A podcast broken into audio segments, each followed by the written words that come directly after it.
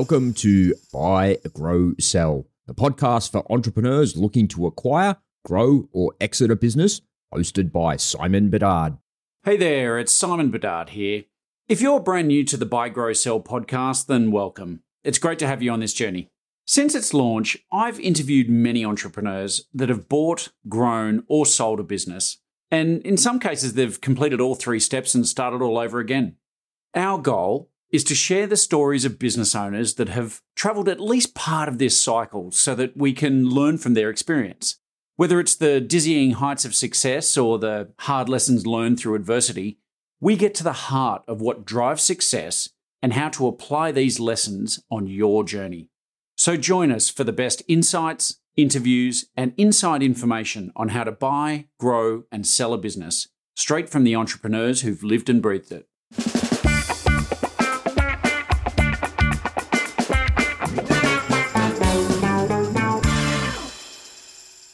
From the boot of a car to over a billion dollars in sales, Jim Estill is no stranger to growing and selling businesses. Besides his first company, EMJ Data, which he started in university, by the way, Jim has built and sold numerous companies from nothing to hundreds of millions in revenue.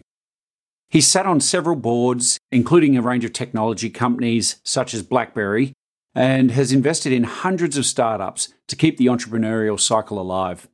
You know, following Jim's story is a little like falling down the rabbit hole. From buying one business and then seeing a need and starting another, he's a never ending stream of ideas. But what sets Jim apart and makes talking to him truly fascinating is that he brings these ideas to life, building profitable, well run businesses before exiting. This is Jim Estill. Hi, Jim. Welcome to the show. Thanks for having me. My pleasure indeed. Very excited to hear about your story. And, you know, I know you've done a lot, Jim, out there and a lot, a lot of different businesses. And I know we're going to have a little bit of a chat about ShipperBee, which is um, one of your most recent transactions. But maybe I could kick over to you, Jim. Maybe give you, you know, you could give us a, a little bit of an intro, a bit of background into uh, to who Jim Estill is and, and how you got to founding ShipperBee. Well, sure. It's a long journey because I'm old, you see, but that gives me a lot of experience. so so I started my first business from the trunk of my car when I was in university. I was an engineer and wanted to design circuit boards. Got a better deal if I bought two of them. Bought two, sold one, then someone wanted a printer, then someone else wanted something else. And I eventually grew that business to a couple billion dollars in sales. And I had sold it so sorry, hang on. You can't skip over that so lightly. I mean, well, maybe you can, but I can't. So, you know, so we've gone from the back of our car to a couple of billion with a B in sales. That's right. That's right. That, that, okay. That, it, okay. it, was an overnight success. Took 25 years. So, it, yes, and, yes. and while I'm doing that, I invested in a number of tech businesses because I was selling technology products. I'd see technology uh, products, and I so I would advise companies and be on their board and mentor them and invest in them. And the most famous one I did was BlackBerry. So uh, I was on the BlackBerry board for 13 years, since before they were public uh, until 2010, and uh, I founded a few other businesses. I split my business once. Um, I had this engineering um, design circuit board design company, but I didn't have enough space with my computer distribution, so I split that into another company called Connect Tech, and then that company continued and was profitable, and, and that company um, sold recently to a company called HEICO. So that was uh, one path that went in parallel with my original company, which was EMJ, which sold to Synnex, and uh, I had started one other one, Simply Clean, that sold to PureSource, that eventually sold to Now Foods. And uh, more recently. Oh, and then I sat on the board of this company. I retired, and I sat on the board of Danby Appliances. The CEO resigned, and I said, oh, I can go in and run that. Danby Appliances, we make about 2 million appliances a year. I started running a company. I said, that's what I want to do. I like running a company. I don't want to be retired. And that'll be my next decade gig. And then the ownership group said they wanted me to sell the company. So I said, well, how much for? And they told me, and I bought the company. So that's a transaction that would not be the normal transaction. Um, that's how I ended up owning Danby Appliances. And uh, then while running Danby, I see a need for parcel mailboxes because, in, unfortunately, in North America, people steal parcels. So the courier services, FedEx and UPS, put the parcel on someone's porch, people steal it. So we designed a product to stop porch pirates. And then I saw the need for the courier business, so we started ShipperBee, which is a courier business. See, I, I just I just have too many ideas to implement. Yeah, I can tell. I can tell. I love the term porch pirates, by the way. I'm so going to steal that going forward. So uh, thank you. Uh, out of interest, and uh, um, you know, and I want to get into ShipperBee, but D- Danby, um, when did you buy that? I bought that five years ago after I had run it for about a year. So I was a professional manager and I was pre- prepared to do that for a decade because I just like running a business. And so I bought it five years ago, um, which, uh, and then of course the pandemic happened. But that was just, uh, I just poor planning or whatever you can say. What can I say? It happens, right? A bit, bit hard to predict that one. Did you find business? Um, was there an uptick in business um, for, for Danby because people were staying at home and investing in their, you know, surrounds?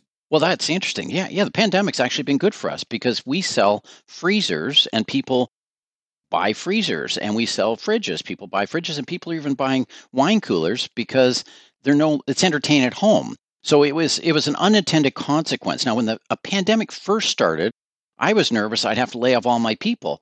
So, and we saw this shortage of ventilators. So we said, oh, we'll do a little pivot. So we assembled 10,000 ventilators, medical ventilators, in conjunction with another uh, partner company and a couple of other partners. So, uh, but as it turned out, the appliance business is just fine, and everyone's improving their homes. So it's been uh, it's been good. Yeah, that's fantastic. That's fantastic. So ShipperBee, um, t- tell us a little bit about this business. Uh, so ShipperBee is um, it's basically a courier business that was based on using gig drivers and sort of a pony express. So we designed this parcel mailbox, and if you're going to work, you might pick it up at the uh, uh, gas station near your house, drop it off at the gas station down the next exit. Someone else picks it up from that gas station, drops it at a at the home. So it's basically a, little pony express for parcels, um, based on the technology we delivered to stop the port porch pirates. And it was a gig economy thing. Now, that business in the pandemic was hurt really badly because all of our drivers resigned. Not all of them, but um, many, many of the drivers were retired people. And they said, oh, yeah, we'll make a few bucks. Uh, it'll be a good little side gig. And then all of a sudden they say, wait a minute, there's danger here. And er- remember early pandemic, the theory, like people would say, I'm not going to touch the parcel for two hours, right? I'm going to have to spray it with alcohol to make sure it doesn't have, carry. Because we thought at first it might be transmitted on parcels. So um, we turned over almost all of our drivers. And at the same time, most businesses at that time were not focused on their courier service. They're focused more on oh, batten down the hatches. The, you know, you couldn't even visit people to make sales calls. Nobody wants to talk to you. Oh, you're just courier service. Don't don't bother us. We're we've got bigger issues to to deal with. So it hurt ShipperBee quite a bit, I would say. Yeah, it was a strange time. I mean, I, yeah, I think I think everybody would collectively, globally agree it's been a strange year and a half. But you know, this sudden spike in deliveries, though. I mean, there must have been. I, I, mean, we're still talking about it, right? Like supply chain issues and and deliveries being delayed and stuff like that. Personally, I know we had a re- couple of regular courier drivers. I, I, was almost offering them a room in my house because I'm like, you're here so often, you might as well just move in. And uh, maybe that has something to do with our shopping habits. But um, but you know, all of a sudden, everything became delivery as well. So did did, did you see? Did you see a spike in those kind of orders? And then was there that you know was there a bit of pressure there on that supply chain? There was there was pressure because you're growing also at, at, the same time you're growing too fast so you can't hire people fast enough onboard them fast enough. And ours was an app based you know technology based so it was causing our own logistics issues. So we but we were when we started the business i it was always built to sell because i had danby appliances which is my main business I was not intending this to be, you know, the next. Uh, I wasn't going to take it forever. So we're building it to sell, and it, we needed a big brother, and so that's what we did. Is we uh, sold the business.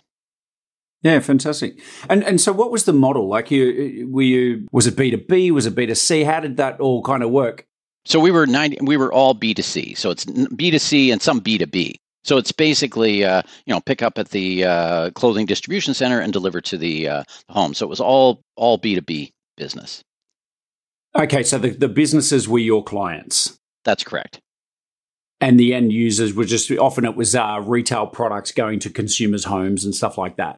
That's exactly right. That's exactly right. Yeah. Okay. Okay. Sorry, and I was just trying to clarify that. My my thinking is who who the uh, how it actually worked. So, um, so that's fascinating. And so, uh, how many? Um, t- can you talk a little bit about how the tech worked? I mean, I'm, I, I, guess we're all familiar with Uber these days, and you know, I've got an app and I want to go from A to B. Is, is it like that, or uh, it, it, was sort of like that. The driver would log in and say, I am going to this location. And then we had these hives, is what we called them, the basically the parcel transfer mailboxes. And it would say, Great, stop at this parcel transfer ma- mailbox, pick up 10 of these parcels. And they were all had a barcode. You just scan them with your, your phone, and it would say, it would go green if it's the right one, red if it's not. And, and had, we had a load sensor so it would weigh the parcels and say great you took your 10 parcels and then drop them at the next hive. So we had two types of drivers. One we call commuter drivers which use the power of while. What can you do while you're driving anyways? Well you can take a few parcels in the back seat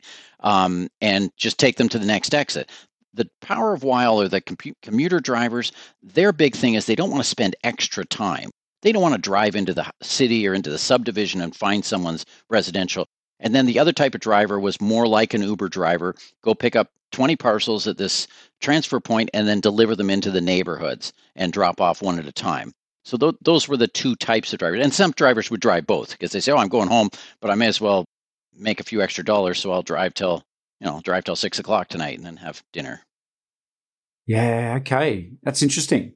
And and uh, out of interest, I mean, it sounds relatively simple when you talk about the technology and how that worked. But I'm curious about uh, curious about like how long does it take to, or how long did it take to develop that kind of tech? And I imagine it was probably an ongoing iterative process. But um, yeah, what what did that look like?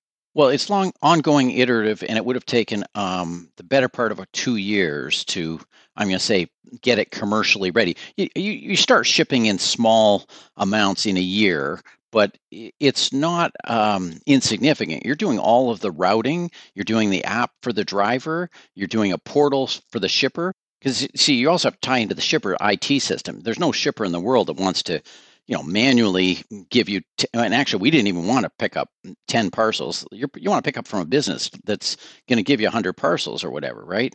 So um, it it it was a chore to develop the technology, and developing technology always has its glitches. And uh, so we had a tech team of about 20 people, I think, 20 programmers. Yeah, that's interesting. Yeah, and and so so the, I mean, where did the idea come from? Because you talked a bit a little bit about Danby before. Was it was it did, did the idea come from an existing problem you had, or was it just something that you knew, you know, could be disrupted and needed a solution? So my problem is I have too many ideas. So I was sitting in a factory saying, "What can Danby make in a factory?" And I said, "Well, well, we're not a company that just makes appliances. We're a company that makes big boxes. So what's a big box? Well, I'm reading about porch pirates and say, oh, we'll make a parcel mailbox that sends you an email or a text when you get a parcel, and and uh, um, and and someone can't steal it. It, it has a, like a car alarm. Someone tries to tilt it or break into it, and that kind of thing. With a camera, so you can look and see who's there, and a keypad, so you could give someone a keypad to, to put something in. Um, and so in in developing that product, we did a lot of research on the on well tell you know how many parcels are delivered and how are they delivered and what's the whole thing. So we learned a lot about the courier network. That's what inspired the idea. And the interesting thing is these transfer mailboxes which we call hives are essentially the same very substantially similar technology to what you have on your front porch. The difference is it has 10 doors not one door and it's you know uh, two meters by uh, one meter by one meter. It's or you know a little bit bigger than that. It's it's a, a, fairly big locker that you would never have on your front porch, but it works perfectly in a gas station because they've got the space and uh, and whatnot. Yeah, interesting. Very interesting. And um, and so you, you, mentioned that you started this company and you were building it to sell. Were, were, you the sole shareholder? Did you have any partners in the mix? So we did uh, uh, raise money, and so there was partners. So we sold uh, almost half the company to uh, outside shareholders. Yes. Yeah. Okay. And so, and and is that part of the pitch? I guess when you're building a company like this, that you're talking to them and saying, "Well, listen, we're raising capital, and this is what we want to do with it, but but here's where we're going, and what the the the, the exit ramp looks like." Uh, yes, except at the same time, you have to be a little soft sell on that because you have to make the assumption you will own the company forever. So, um, yes, that's the real story, but let's make the assumption you're going to hold it forever and build the company as if you're going to hold it forever because that's what you want to do. And we might have held it even longer if the pandemic didn't come along and take almost a year's runway out of the expenses because of the drivers turning over and uh, essentially customers being reluctant to put much focus on couriers. Even the gas stations didn't want um, didn't want as much. See, pre-pandemic, if you go to a gas station and say, "We will bring more traffic to your gas station," they said, "Great." It's, all of a sudden, pandemic hits. They're everyone's in lockdown mode, and they they, they don't want to think outside the box. They, oh, more traffic. We don't want more traffic. You're going to bring COVID. How are these drivers going to be tested? Uh, you know, what's the uh, danger here? Yeah, yeah. I mean, it's, it's, it's such a mind shift, wasn't it? I mean, it's um pro- problems we never imagined we were going to have. So, in terms of the business, I mean, obviously there's a challenge there in COVID. I mean, was was the business profitable by the time you sold it? Was it, you know, was it still in that kind of growth mode or? No, it was still in growth mode. So, so it was not it was not yet profitable. It was in in growth mode, and it needed the it needed the big brother for sure. Yeah, yeah, okay. And so is that what that is that what drove the the actual sale then? Is to find that big brother? I would say yes, it was. Definitely. Yeah, yeah, yeah. So what, what, I mean, what does that look like? That process. I mean, you're you're a growing company. You clearly have got an idea that you know is working. You've got enough market evidence and proof, so that you know you no doubt you feel confident about the business. But um, so you know you look at cash flow, all this stuff. But what does that process look like to say, okay, well, we need a big brother. What, you know, how did you define who that should be?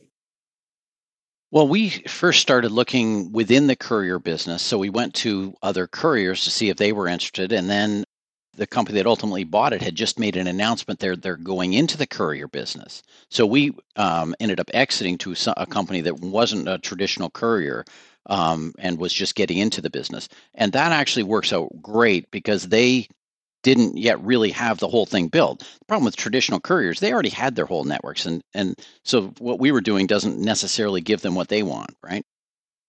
Interesting. So who was the eventual acquirer?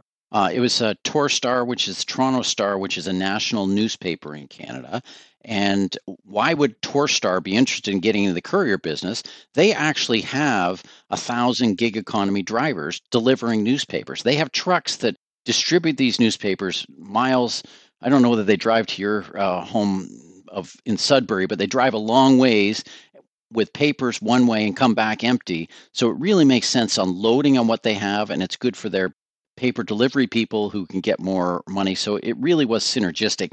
And they were just a fledgling, fledgling uh, in the courier business. So Shipperbee was small, and then Torstar takes it and takes it to the next level. So it was very synergistic for them. They also wanted the customers, so we had acquired a few customers by then.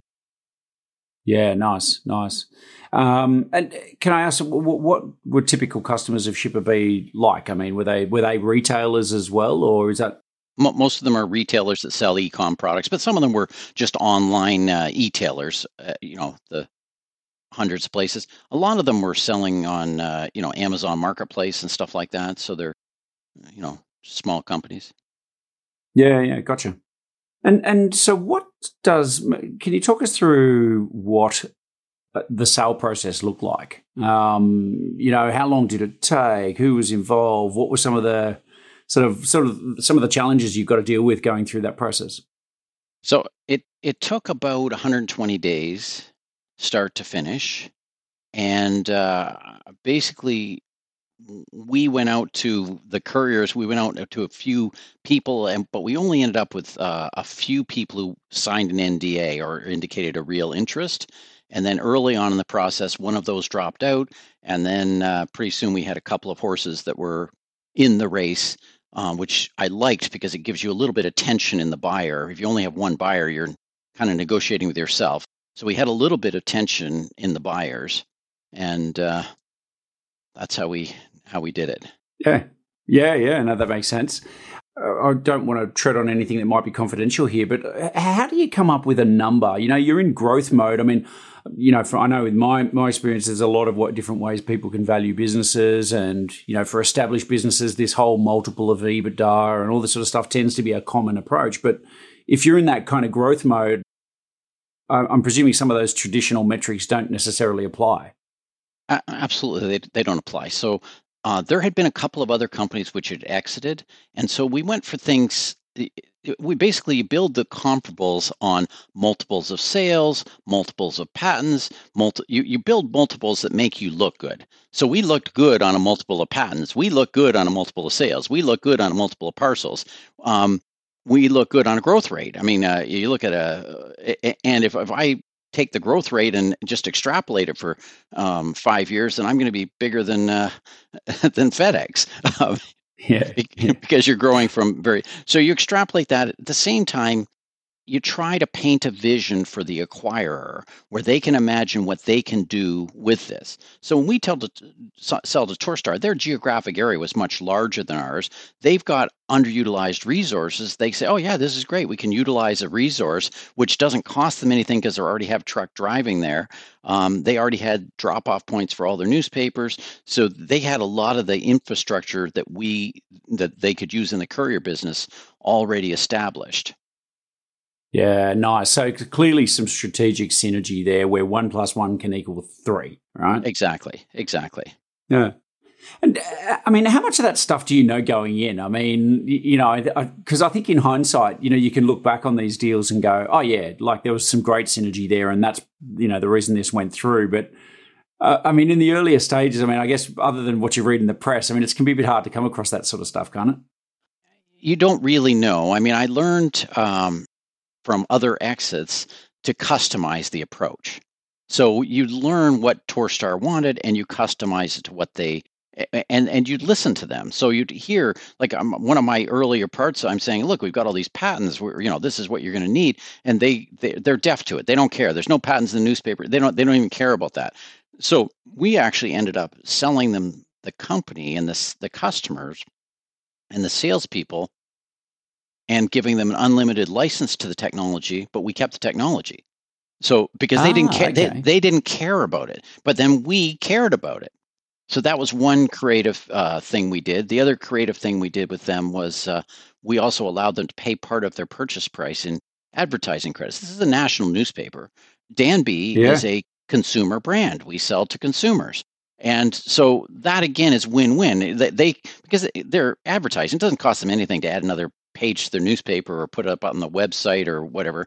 And and yet Danby benefits from that. So that was a unique part of the negotiation. I try to find something that people don't value that we would value, and or or vice versa. So we can give something that they that you know doesn't cost us anything, but the other side values greatly. Yeah, I, that's a massive piece of advice. You know, it's um, yeah, I think that that makes a lot of sense. So uh, I'm curious just about the technology piece. So you've kept the technology, and they've got a you know unlimited license to it.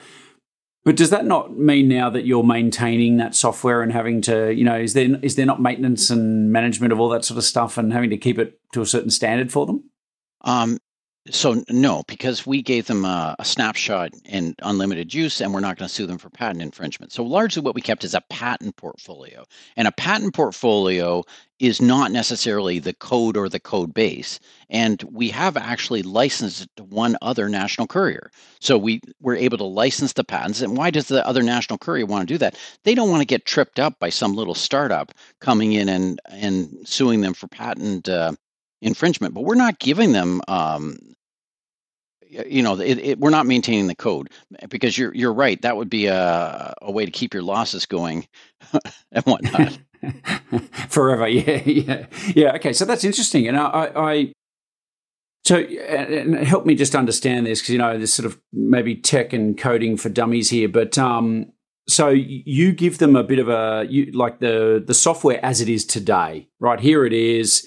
You have permission to use this are they allowed to then develop on that and evolve yes. it further? Yes, or? absolutely. They can develop it and, and change it. And they also took some of the tech people, which we wanted them to do, because part of what you're trying to do in exit, you're trying to get win-win. So you want your staff to have jobs at the end of the day. So we did deals to en- ensure that most of the staff were retained, and and actually Danby took a couple, a few of the staff also that they didn't want. So um, it's part of the way we're trying to uh, to do it because you don't want you don't you don't want to sell the company out from under the people, right? Yeah, no, absolutely. Yeah, it's um, you know, it's funny. I talk to a lot of business owners, and we've obviously helped a lot of business owners exit, and you know, we talk about the different variables. You know, there's the or things that they need to consider, and you know, there's yes, there's the valuation, but there's the timing and how long you're going to have to hang around after the deal, and all this sort of stuff. But but the the one that often I see really wildly different reactions is around this what I'm just going to simply call legacy. You know, which is uh, you know people often think it's the having the name on the door um, whereas I sort of define it as well, how do people think and talk about you after you've left the room? You know, you've done this deal, and and you know, I think a lot of people don't necessarily dive into that until it's kind of well advanced in a sale process almost. But you know, hey, how are these employees going to be treated? And I guess it's a bit hard anyway, early in the piece, right? You can't prejudge how a deal's going to evolve, but it um, it can be certainly um, one that shake people a little bit halfway through transactions. I find. Yeah, I, mean, what one of the things we did is we actually paid an exit bonus to employees or stay bonus to employees to stay with the successor company, which is win-win. Um, and um, it's you know, so that was one trick that we did. And I've sold enough companies and been with enough companies to, to gone through enough transactions that one of the constituencies I look at are the staff period end of story when, when i sold my first company emj to Synnex, one of the part of the deal was I would be CEO of the combined entity for three years, and I did that because if I'm CEO, I'm not going to go and terminate all of my long-term employees, and so I sort of kept that history going before eventually I I left that uh, that company, that gig. Yeah, nice. Yeah, I think that makes a lot of sense. In terms of the sort of stay bonus, was that something that that you actually provided, or was it the buyer that provided, or a combination? What what did that look like? Well, I uh, we provided it, but it clearly came out of the proceeds. So uh, I don't know how you want to say it. it. It, really it could be the, call it the buyer's money or my money, but at the end of the day, we put it in place, and and the buyer also wanted that because their fear is that they bought a company and on Monday everybody leaves. And it's like, no, these people aren't going to leave because they're going to stay till uh, whatever because they're going to they've got this little pot of money at the end. But in reality, between you and I, whether the buyer pays it or we pay it, it's it's all the same pot, if you know what I mean. Yeah. Oh no. Look, absolutely. Yeah. Look, it's it's. I, have actually had a few clients where I've said to them, "Listen, in the back of your mind, just keep keep an eye, keep a, an open mind to parking some funds or you know putting some funds out there for people to hang around, even if you had to take it out of the sale proceeds out of your own pocket. Um, I've also had deals where the buyers come in, particularly when they've been corporate or private equity, have said, hey, that next tier of management, we really want to make sure they stay and we're going to offer them some options and some, you know, give them a nice big carrot to make sure they hang around for a while. So I've sort of, uh, I've seen it come from either side, really. I guess it's always just sort of interesting how some of those things get structured. So you said it, I think you said it took about 120 days from yeah. beginning to end? That's right. Yeah, interesting. And did you have to hang around at all, or was there some sort of what, what did that sort of transition and transition period look like? Well, so the, the beauty of this is I was only a part time CEO there, and everybody knew I was only part time CEO. I'm busy running Danby Appliances. Everybody knew that. So it actually worked well. Now, as I have bought many companies, acquired many companies, I've learned when I acquire companies not to look at the leaders. Don't look at the generals, look at the lieutenants, look at the, the people at second tier because they're used to working for someone, they'll work for me. When I used to look at the generals, they said, oh, yeah, they'll work for me for five years or they'll work whatever. Well, they mentally retire. They many entrepreneurs don't hang around. So uh, I always look one level down, is my experience. Yeah, that's a, um, that's another great tip you know, for somebody who's been through this process, and um, Jim, you know, I think I see a lot of business owners who don't necessarily think about that exit right until it's you know way down the track. Even um, you've successfully built a number of companies to a huge scale, and um, and and exited plenty too. So. I, guess I'm just sort of curious in your thoughts around, you know, when you're building and you're trying to grow these businesses, like what are some of the key elements to um, you know, do, do you always have that end game in mind, and and how what's the sort of approach to that scale? I mean, of course, at my age, I always try to look at the end game because there's going to be an end game and going to age out at some point, anyways. But at the same time, like I said earlier, build it as if you're going to run it forever, and at the same time, everything's always for sale. So if someone comes in on, I don't plan to, to sell Danby appliances on Monday. If someone comes in with the right price, then yes, Danby's for sale. But I'm not yet grooming it for sale or anything. I already decided that that's my next decade gig, and so I'm planning on growing it to that. Now, as I approach the end of that decade, I will start doing some things to make it quote better for a buyer to sell it. And and simple example would be I'll I'll simplify and get out of some of the the little side business parts that it does that that that, that aren't that make it an impure business, if you know what I mean. Some of the little yeah things. Yeah, yeah, absolutely. Part of the, I guess, people listening to this podcast will be thinking, you know, when they see your results and you built it out of the boot to, you know, billions in sales, and and I think, you know, Danby's of of you know, certainly a very large. Um, I, I, believe you, I think you're nine figures or something like that in turnover now. Is that right? Uh, we're about four hundred uh, million. Yeah. Yeah, yeah. I mean, massive company. What are some of the, the keys to success to growing a company like that, though? I mean, you've, you've mentioned you know focus on building value, but but uh, you know holding it for the long term. But are there are there some core things that that go into building a scalable company like that? Oh, absolutely. I believe the larger the company is, the more the leader's job is to coach on culture and let everybody else make decisions. So I even say freely at Danby Appliances, I don't do any work. Everyone else does all the work. So my job is just to keep coach on the culture, get good people, and then let them do their jobs. So I don't micromanage. I just do some coaching from the sidelines. The other thing I often say is we have a culture of failure. So it's fail often, fail fast, fail cheap and don't zap people for failure. Having a failure does not make us a failure. Not trying is what makes us a failure. So that also, I think, is necessary. Where I see companies that don't grow, it tends to be they don't take any risk. Like they're happy with the status quo. They'll just keep doing what they do, and then maybe the market shrinks a little and whatnot. And I guess the result, some people say, oh no, high focus, high focus. I have not been high focus. As you can tell, what am I doing starting a courier company when I'm an appliance business and what am i doing even you know doing a parcel mailbox when i'm an appliance company well it, it just sort of extends when i say it's not just appliance it's big boxes okay then that's how i got around that one how do i get into doing the courier i don't know how i, I get into doing the courier but No, that's cool, and I, I, think you know culture is something that uh, I think we can all agree is just absolutely critical.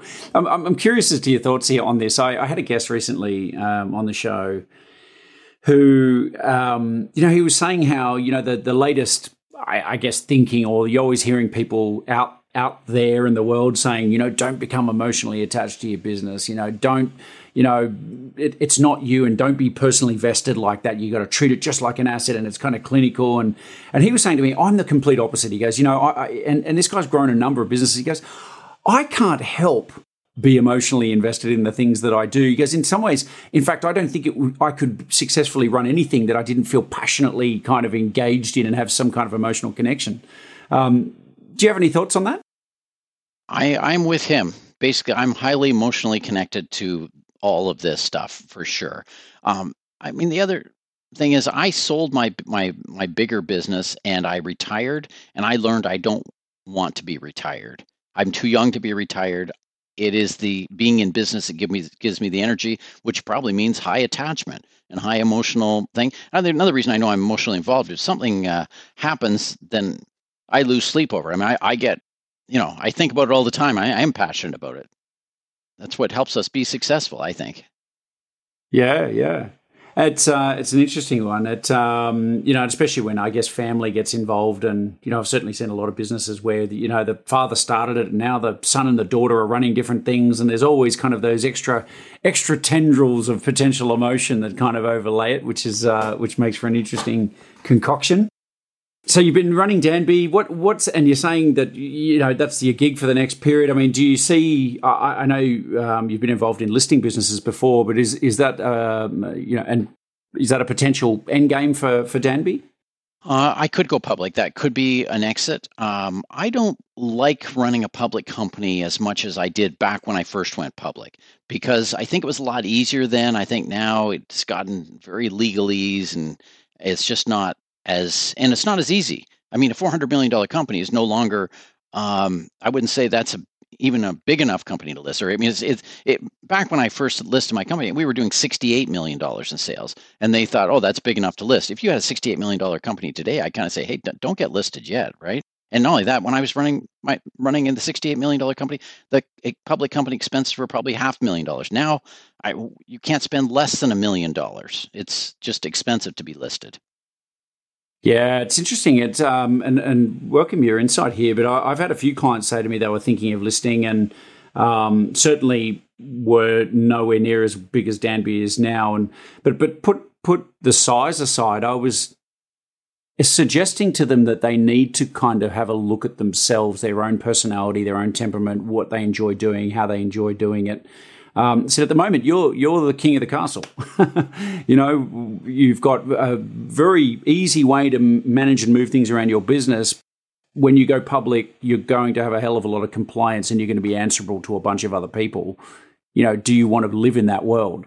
well, well, that's exactly right. As soon as you um, go public, you have you you have to sell to your public investors and of course you have to sell to your customers you have to sell to your suppliers so it just gives you one more thing that takes your time the other my other experience is public companies are often short term and i believe in being long term and long term gives us a lot of power so i actually like competing with public companies because i'll make a decision that won't yield anything for two years and i'm fine with that I, as long as i make the money where a public company they got to make the, the numbers for next quarter and uh, I don't have to make the numbers for next quarter unless, of course, the bank wants to shut me down. But other than that, I'm all good. yeah, look, I get here. I've, I've worked in a number of listed large corporates, both Australian and US based companies. And, you know, to see long term plans that you've been working away on that, you know, obviously impact the division that you run and being overturned or upset for a quarterly result can be extraordinarily frustrating. I mean, beyond the fact that it undermines your long term performance, I mean, it's very, very annoying. so, I mean, I think that has an impact on culture. Yeah. It, it, it totally does. As a matter of fact, in my previous company, I used to track when the quarter ends were of all of my suppliers because they would give us better pricing, even though we were going to buy the product anyways like you, you just hold your breath oh we're not going to order anything for the next two weeks because we know at the end of the month we can say oh, we got this order you want the order okay you got to give us 2% off or free shipping or free goods or some marketing dollars or something and invariably they'd cave because they're public private company I'll just hold my breath. You don't want to buy my freezer this month, and you buy it next month. I don't care. I know it's the end of quarter. Who? Why do I care? Like, buy it next month. absolutely, absolutely. Yeah, the freedom to kind of run your own way, run your own race, right? That's right. Jim, I've, I've been really appreciative. I, I, think I could probably do like half a dozen episodes with you pulling apart each of your your your entities and your your ventures. It's um you know you've had such a, a fascinating history. Um, I, I will put you on the spot in, in the moment and maybe ask you if there is one core tip maybe that you want to share with your fellow sort of entrepreneurs out there. But before I do that, um, I mean, are you um, are you happy for people to reach out and connect with you? And if so, where's the best place to do that? Of course. Uh, see, I have this little test. I don't connect it with anybody who can't find me on Google. Another tip is I'm very active on LinkedIn. So find me on LinkedIn and say that you were listening to this uh, podcast because I, I am slightly selective when people come and, and say and just try to connect. I don't say yes to everybody. But if you say you, you heard me on this podcast, then I'll, I'll uh, reply for sure. Yeah, cool. Oh, that's great. Well, look, we'll we'll put a, a link to your, your various socials and, and websites and whatnot in the in the show notes, um, and and obviously people can reach out there. Um, Jim, I've, I've really appreciated having you on the show. It's um, I said I think I could just talk to you for forever about some of your your background and history, and I'd love to pull apart some of these other businesses that you've run, but uh, obviously limited on time today. So thank you very much for coming on and, and sharing your story. Is there is there kind of one parting sort of tip you'd like to share with everybody? The, the parting tip is the same as selling, and that is listening is more important than speaking. And when you listen, you will find what the buyer values and then sell what the buyer values. Don't sell what you think you want to sell. And that's just sales 101, but selling a business is no different than selling a product. It's the same thing. Yeah, brilliant tip, Jim. Thanks so much for sharing your insights. We really appreciate you coming on the show. Thanks, Simon.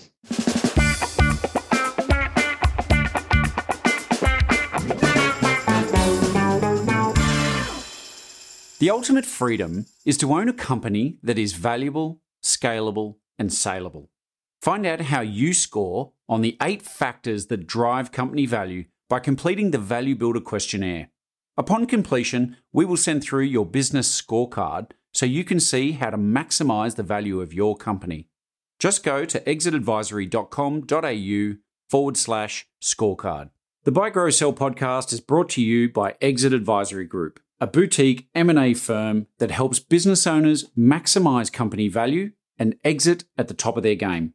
To learn more about Exit Advisory Group, you can go to exitadvisory.com.au. And if you like what you've just heard, you can subscribe at buygrowsell.com to get a new episode delivered to your inbox each week. Thank you for listening to the Buy, Grow, Sell podcast with Simon Bedard. For complete show notes with links to additional resources, visit buygrowsell.com forward slash episodes. Simon is the founder and CEO of Exit Advisory Group, and you can follow him on LinkedIn.